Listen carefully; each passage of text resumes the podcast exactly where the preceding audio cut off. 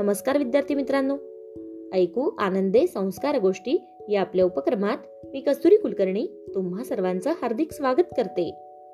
आपल्या या उपक्रमात आज आपण गोष्ट क्रमांक चारशे एक्कावन्न ऐकणार आहोत. बालमित्रांनो आजच्या गोष्टीचे नाव आहे माकडांची हुशारी. चला तर मग सुरू करूयात आजची गोष्ट.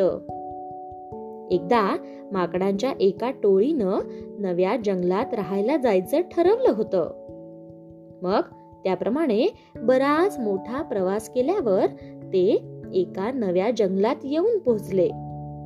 तिथे पोहोचल्याबरोबर टोळीच्या मुख्यानं सगळ्या माकडांना सावध केलं आणि सांगितलं या जंगलातल्या एका तळ्यात एक भूत लपून बसलं आहे.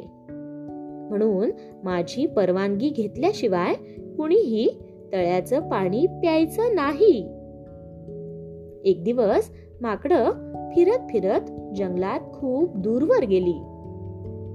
चालता चालता एक पिल्लू आपल्या आईला म्हणाल आई मला खूप तहान लागली आहे ग. माकडाची आई म्हणाली ते बघ आपण त्या समोरच्या तळ्यातलं पाणी पिऊयात. तेवढ्यात दुसरं एक माकड म्हणाल थांबा तळ्याकडे जाऊ नका. आपल्या मुख्यानं काय सांगितलं होतं ते विसरलात का? माकडाच्या आईला आपल्या पिल्लाचे हाल पाहवत नव्हते. तिला काय करावं ते सुचेना. तेवढ्यात टोळीचा मुख्यच तिथे आला आणि म्हणाला पाणी हवंय ना? जरा थांबा. मी एकदा पाहून येतो. मग टोळीचा प्रमुख त्या तळ्याजवळ गेला. सगळ्या बाजूंनी नीट लक्ष देऊन त्यानं पाहिलं. तिथे तर पायांचे मोठे मोठे ठसे उमटलेले होते. पण सगळे ठसे पाण्याकडे जाणारेच होते. तळ्याकडून परत येणारे ठसे कुठेच दिसत नव्हते. भूत इथेच लपलेलं असणार. असा अंदाज मग त्या प्रमुख माकडानं व्यक्त केला. नंतर त्यानं इतर माकडांना सांगितलं. हातलाव फार धोक्याचा दिसतो. कोणीही याकडे जाऊ नका. असं तो म्हणतच होता. इतक्यात असा तळ्यातून आलेला भीतीदायक आवाज सगळ्यांनाच ऐकू आला. पाण्यातून एक मोठ भूत बाहेर आलं. मोठ्याने हसत जो कोणी या पाण्यात उतरेल त्याला मी खाऊन टाकेल. असं ते भूत म्हणू लागलं. मग तो प्रमुख म्हणाला आमच्यापैकी कोणीही पाण्यात उतरणार नाही. त्याला चिडवण्यासाठी भूत म्हणाल मग काय एवढ्या उन्हात पाण्याशिवाय मरून जाल का? तो प्रमुख म्हणाला मुळीच नाही. आम्ही तर पाणी पिणारच. माकडांच्या प्रमुखानं अगदी आत्मविश्वासानं उत्तर दिलं. पण कस?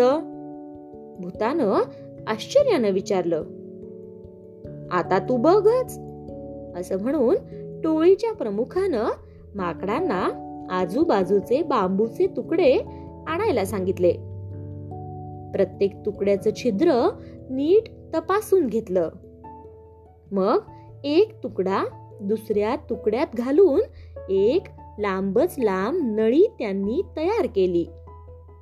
नळीचं एक टोक पाण्यात घातलं आणि दुसऱ्या टोकाला तोंड लावून जोरात पाणी ओढून घ्यायला सुरुवात केली.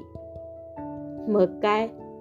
थोड्याच वेळात नदीच्या दुसऱ्या टोकाला कारंजासारखं जोरात पाणी येऊ लागलं.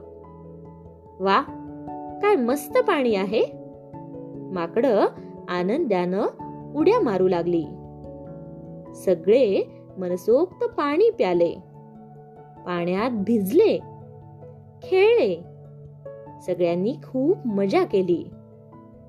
बिचारभूत फारच निराश झालं. त्याला कोणाला खाताच आलं नाही.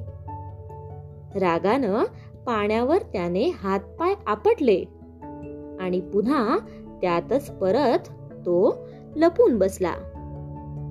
गोष्ट इथे संपली. कशी वाटली गोष्ट मित्रांनो? आवडली ना? मग या गोष्टीवरून आपल्याला एक बोध होतो बघा. तो बोध असा की संकटात घाबरून जाण्यापेक्षा शांततेने आणि आपल्या बुद्धीने विचार केला तर आपल्याला मार्ग नक्कीच सापडतो. काय? येत ना लक्षात? चला तर मग. उद्या पुन्हा भेटूयात. अशाच एका छानशा गोष्टीसोबत. आपल्याच लाडक्या उपक्रमात ज्याचं नाव आहे ऐकू आनंदे संस्कार गोष्टी. तोपर्यंत नमस्कार.